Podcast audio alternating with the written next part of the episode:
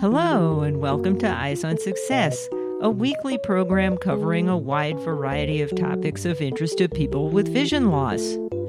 I'm Nancy Goodman Torpy. And I'm Pete Torpy. Our goal is is to achieve what has been regarded as the holy braille uh, concept, which is to be able to display a tactile graphic and standard size braille on the same tactile surface. And wouldn't that be wonderful? A graphical braille display. People have been thinking about that for a long time. We'll talk with Greg Stilson and William Freeman from the American Printing House about the new technology behind the combined text and graphics display that they are working on developing, as well as new formatting standards for those displays. But first, for our tip of the week. This week's tip comes from William Freeman and Greg Stilson. So my, my tip would be that you should keep your devices up to date. You know, whether that's your braille display or your your audiobook reader or your phone or your tablet.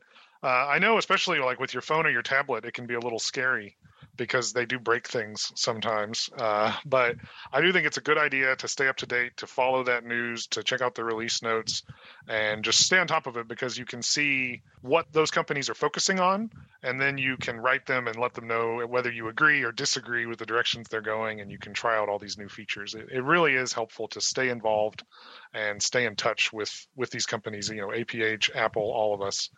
Uh, and let us know what you're thinking of, of the things that we're trying to do. And the other thing is sometimes with these devices, whether it's software or hardware, if you get too much behind, the next update is just a bigger hassle to deal with if you're lucky. It's a yeah, it can be a lot to learn, and suddenly they've got new menu items and things you don't know about, and you know maybe they changed the hotkeys, and suddenly you'll be a bit lost. Whereas if you stay up to date, it'll it'll be gradual. And, and when you look at the larger organizations, the Apples, the Googles, the Microsofts, right, they're pushing out security updates as well. Unfortunately, we live in a world where hackers are always trying to do some new thing, and the big companies are trying to defend against that, right? So, making sure that you always have the latest security patches and things like that, it benefits you as the user. Support for Eyes on Success is provided by aphconnectcenter.org, empowering people toward independence and success by providing blogs, information, and resources for individuals of all ages who are blind or visually impaired. Information and referral line are at 1 800 232 5463. You are listening to Eyes on Success. Success, success, success, success, success. Let's start by meeting Greg and William and learning about what their roles are at APH. Well, we have two guests with us today, and I thought, Greg, you could start by introducing yourself. I am uh, Greg Stilson. I'm the head of global technology innovation here at the American Printing House for the Blind. I've been working in the assistive technology space for the better part of 17 years and joined APH in 2020. Uh, and I lead a team of uh, software engineers, quality assurance analysts, and technical product managers, uh, really to sort of take a product or a technology product from ideation to uh, to the final product. And William, can you introduce yourself? Sure. Yeah. Thanks. Really happy to be here. It's William Freeman and I've been at APH for 10 years. I am the tactile technology product manager at APH. I started as a Braille transcriber. Then I did accessibility testing as a QA. And now I, I work with uh, the Braille displays, embossers, all of our tactile tech. Most of our listeners and most of your clients have visual impairments. Do you? I am sighted. And uh, I am not. I always say though, William can read Braille almost as well as a as a blind person. So he's he's uh, he's pretty incredible at being able to read Braille. Although you read it with your eyes, right, William? Yeah, I read it with my eyes, but I also, from coming from accessibility testing, I, I use screen readers and magnifiers and and all the accessible tech, and so I do have a lot of experience in the that area. I think it always works better when you have developers working on products that they actually use. Absolutely. Eyes on Success is made possible in part by our corporate partners. Underwriting pairs the impact of targeted marketing with the integrity of community goodwill. Learn more by sending an email to hosts at eyesonsuccess.net. This week's focus topic is the new technology behind the combined text and graphics braille display being worked on at American Printing House, as well as novel formatting standards for such displays. Today, we want to talk about a new initiative that you folks are working on at APH. It's about a new type of refreshable braille display. Can you give us an overview and then we can get into some of the details? Absolutely. So back in I want to say 2014, when Larry Skutchan was leading the team, they started a project called the Graphiti Project, um, and the goal with that was to be able to display graphics on a tactile display. We actually did a show about the Graphiti display with Ken Perry from APH and Venkatesh Chari from Orbit Research. Yep, Ken is sort of our, our guru on all things uh, tactile display, and he's he's got a hand in uh, in this project as well. And being APH, a lot of what we do is research based, right? And so a, a lot of the projects that we start may not end up making it to market, but we use a lot of those learnings to ultimately build something better. That project unfortunately didn't see the light of day from a, a production perspective, but we learned a ton about how blind and low vision folks interact with dynamic tactile graphics. It's not something that people have been exposed to a lot. And so we learned, for example, that a blind person didn't by nature understand what it meant to use a pinch and zoom gesture, for example. Interesting. That is totally natural. My five year old just naturally does that on an iPad, right? so you know those type of things um, the, the idea of panning or scrolling around a tactile graphic because when we're presented a tactile graphic it's on a fixed piece of paper right? So you know when we bring forth this idea of zooming in on a graphic and then zooming around what we also one of the things william told me very early on is that when you have graphics and you zoom in too far you end up zooming into blank space and uh, the blind user doesn't understand where they are in the graphic anymore. So they end up losing track of where they are and need to zoom all the way out and then start over. And so, you know, those are just a couple examples of some of the learnings that we learned. Well, ultimately, and I know that many organizations have tried to do this, um, there's been a lot of um, academic efforts uh, in this space.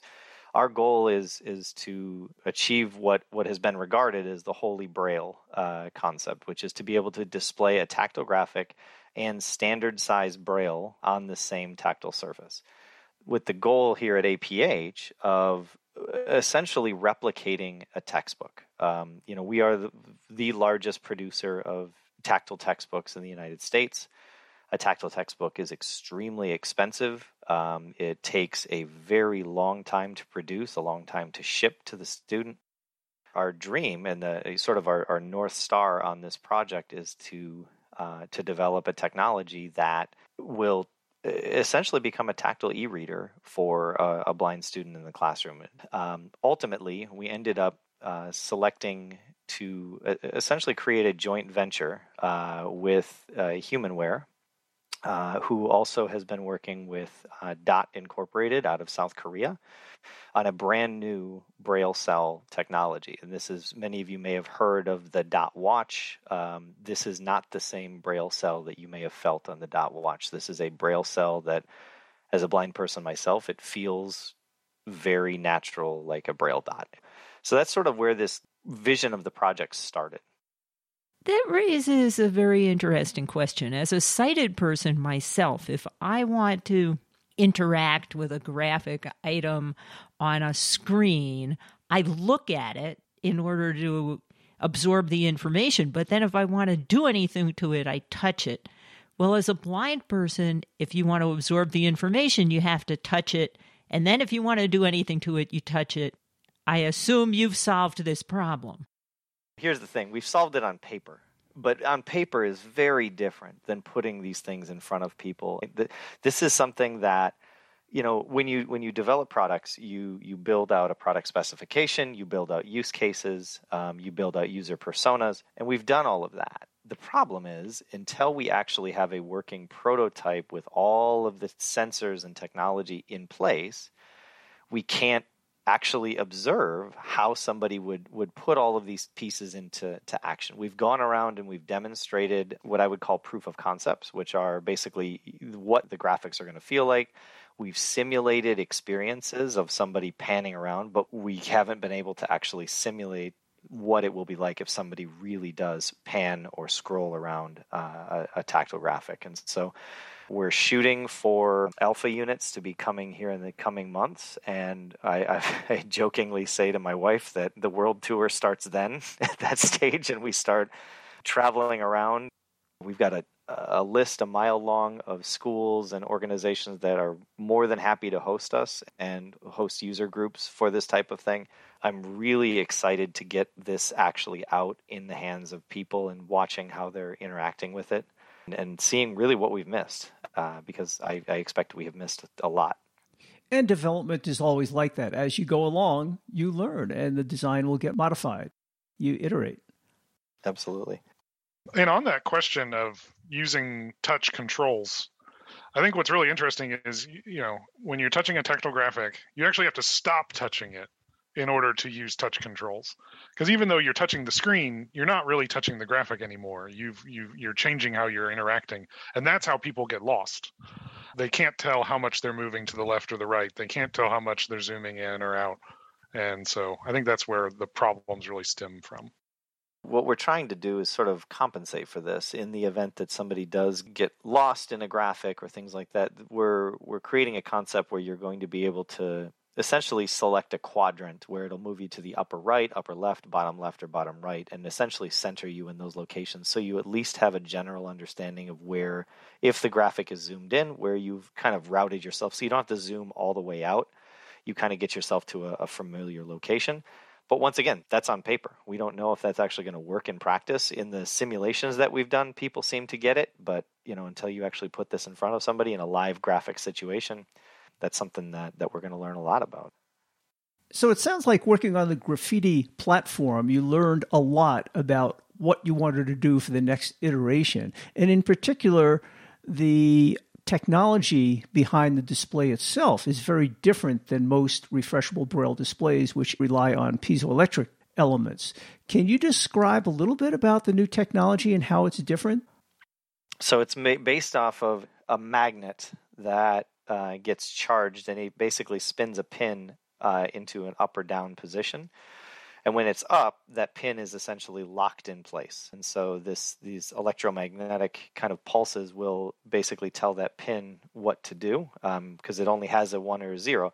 The difference is here is that, and this was one of those, you know, with every project, there are compromises that have to be made for the greater good of the project. And one of the compromises we made that we believe is worth it is that the Graphiti had five levels of dot height that it could be at, uh, and that's one of the limitations of this uh, this technology. We felt that uh, the benefit of being able to produce standard braille on graphics or with graphics greatly outweighed the the need to have multi height dots. Um, but the dot is either standard braille height or it's down. That's it.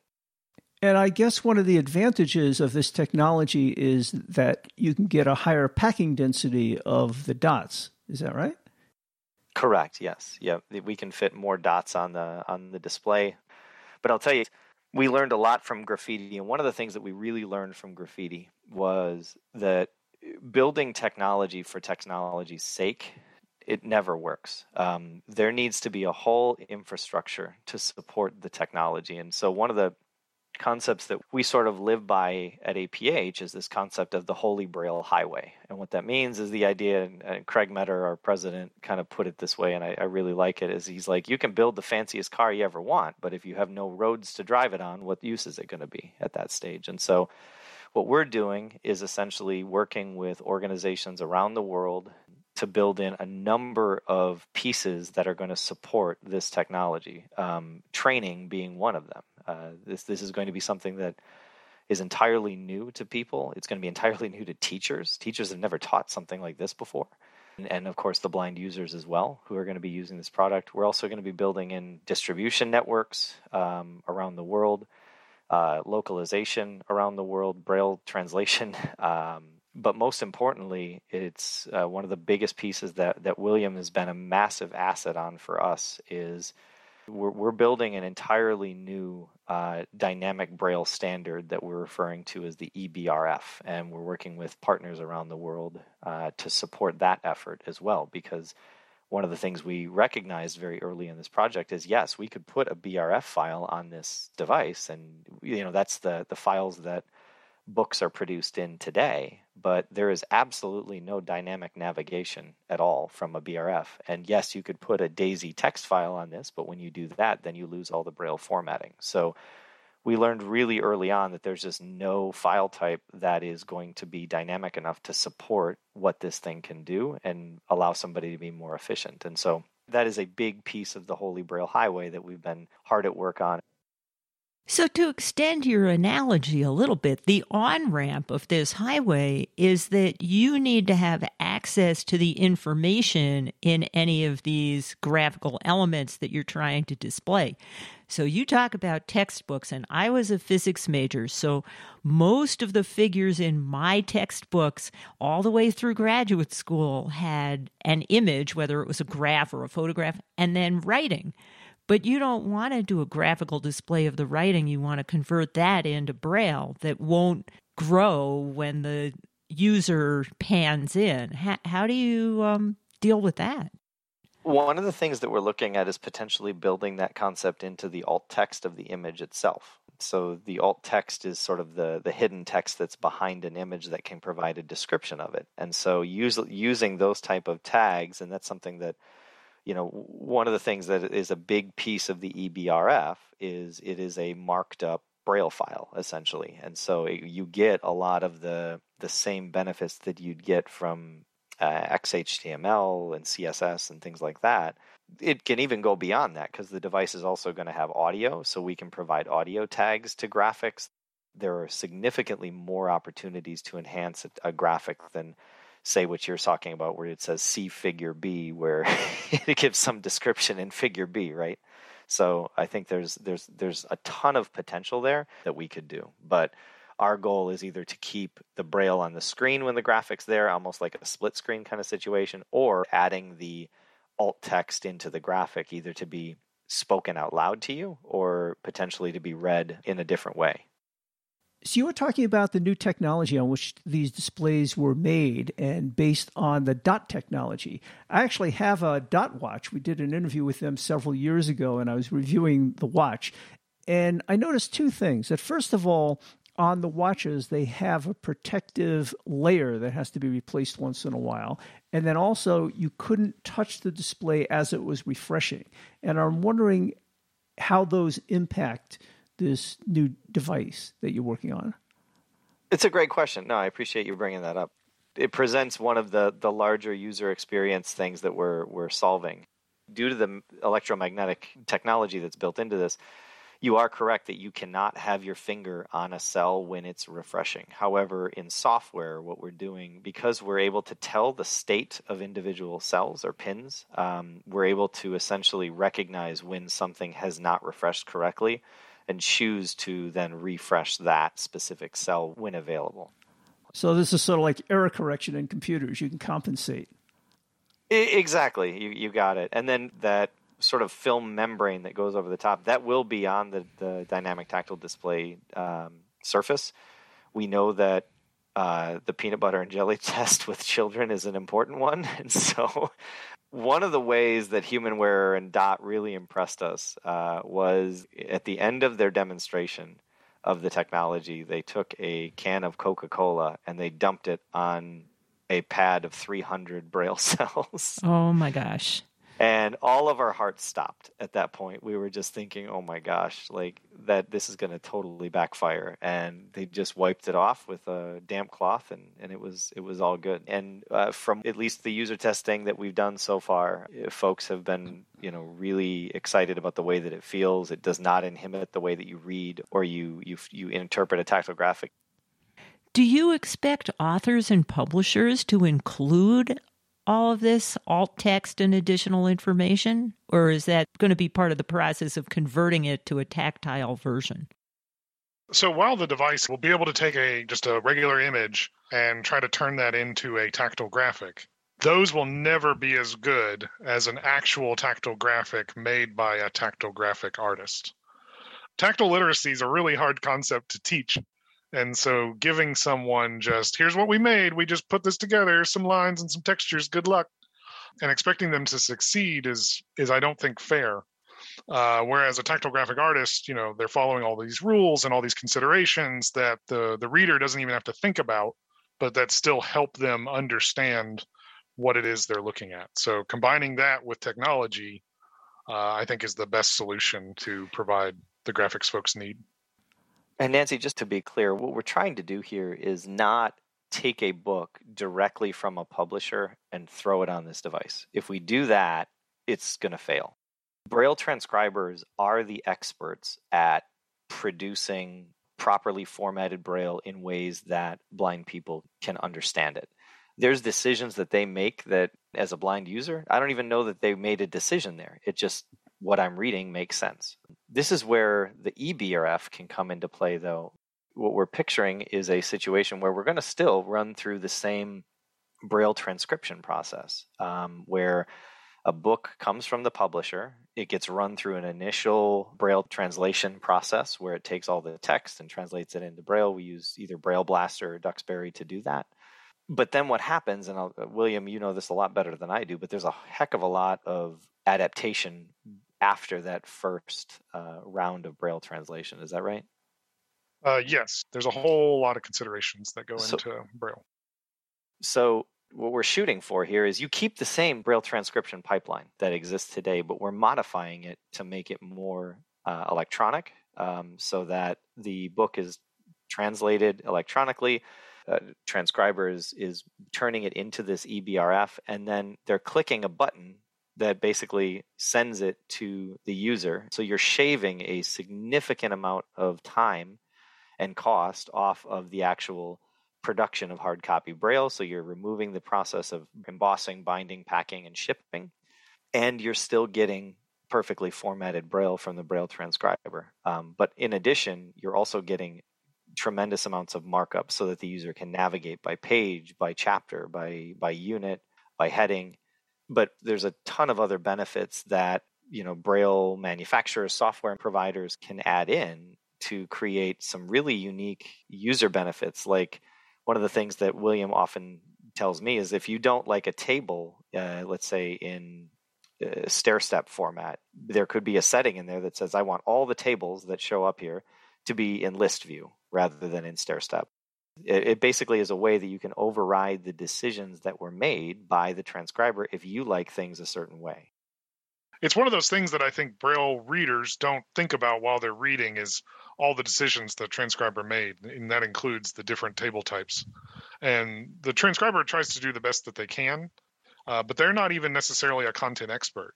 You have people that are Nemeth certified, Nemeth experts that aren't math experts you know they can identify the different pieces of math but they you know if you asked them to do the problem they wouldn't you know be able to uh, and so they're making all these decisions and they they do their best and i think they do a very good job but it, it should be up to the reader to decide how things are presented to them well, it sounds like an exciting new technology, and there's lots of developments that will still be ongoing and lots of user testing. It'll be interesting to see how this matures and winds up being made into an integrated device that people can use. Yeah, absolutely. As you said, there's a ton of work left. I, I, would say some of the biggest pieces that have still yet to get done is obviously we, we feel like we've solved the technology piece. Um, we've got to, to do that user testing. The big pieces now uh, are the you know, development of the EBRF, the adoption of the EBRF, and finding a, an organization to carry it forward in the same fashion that you know the EPUB standard has been carried forward or the DAISY standard. That has to be brought into an international acceptance place. But we're incredibly excited, and we know that this is something that, that is desperately needed in the classroom. The last piece that I'll mention is the government advocacy. We are currently working with the federal government. We're advocating with the federal government to enhance our existing federal appropriation or our quota system to uh, basically beef that up to ensure that we can get this in the hands of as many folks as we possibly can because it will be an expensive device. Well, we and an awful lot of other people are certainly hoping that you have success with this project. It's very exciting. Oh, thank you very much. We need all the support we can get, and uh, I am incredibly excited, as I said before, to see it in the hands of folks and watching watching all the things that we missed at that stage. You are listening to Eyes on Success. Success, success, success, success, success. Now for this week's final item how to learn more about American Printing House, or APH, and their programs, including the development of a combined text and graphics tactile display, and how to contact them. If people want to find out more about the APH and what is going on there, where would you send them? So our Facebook page is facebook.com slash American Printing House. And then our Twitter is at twitter.com slash APH for the blind. And they can also go to aph.org. You know, we have a newsletter that we send out they can sign up for. We've got mailing lists for our different products. Um, so there's a lot of ways they can stay involved and stay in touch with APH. And if people want to track this project and see how it's going, is there a way they can do that? There's a an email address they can send an interest, and especially if they want to be involved in user testing. One of the things that we're we're looking to do here in the fall, as I mentioned, we have a, a list of a lot of organizations that are happy to host us. What we're going to do is set up, I would say, regional testing sites where folks in those regions would be able to come in and get their hands on this device and run through some user experience testing. So if folks are interested, uh, we have an email address that they can send a note of interest to. It's just simply DTD, Dynamic Tactile Device, DTD at aph.org. And if somebody had a question or a comment, how would they submit that? Uh, if it's about the dynamic tactile device, go ahead and send it to that same email address, dtd at aph.org. If it's a general question, uh, we have a customer service team that, that is available. Uh, they can send an email to cs customer service at aph.org, cs at aph.org. And as usual, you can find all of that contact information and the resources in the show notes associated with this episode at www.eyesonsuccess.net.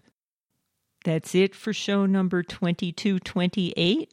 Next week on Eyes on Success, we'll be talking about our listeners' pet peeves. In show number 2223, we featured a variety of our pet peeves that impact how a blind person can navigate in a world primarily designed for and consisting of sighted people. Well, that show elicited lots of responses from our listeners who resonated with what they heard. And next week, we will share some of their stories and their pet peeves. There were really some great stories we got from our listeners, and we're sure you'll enjoy that. And we hope you'll join us next week. You've been listening to Eyes on Success, hosted and produced by Nancy Goodman Torpy and Peter Torpy. You can access the full archive of previous shows, subscribe to the podcast, and much more by going to our website, www.eyesonsuccess.net. If you have questions about anything you've heard on the show or have suggestions for future shows, send an email to hosts at eyesonsuccess.net. Thank you for listening and have a nice day.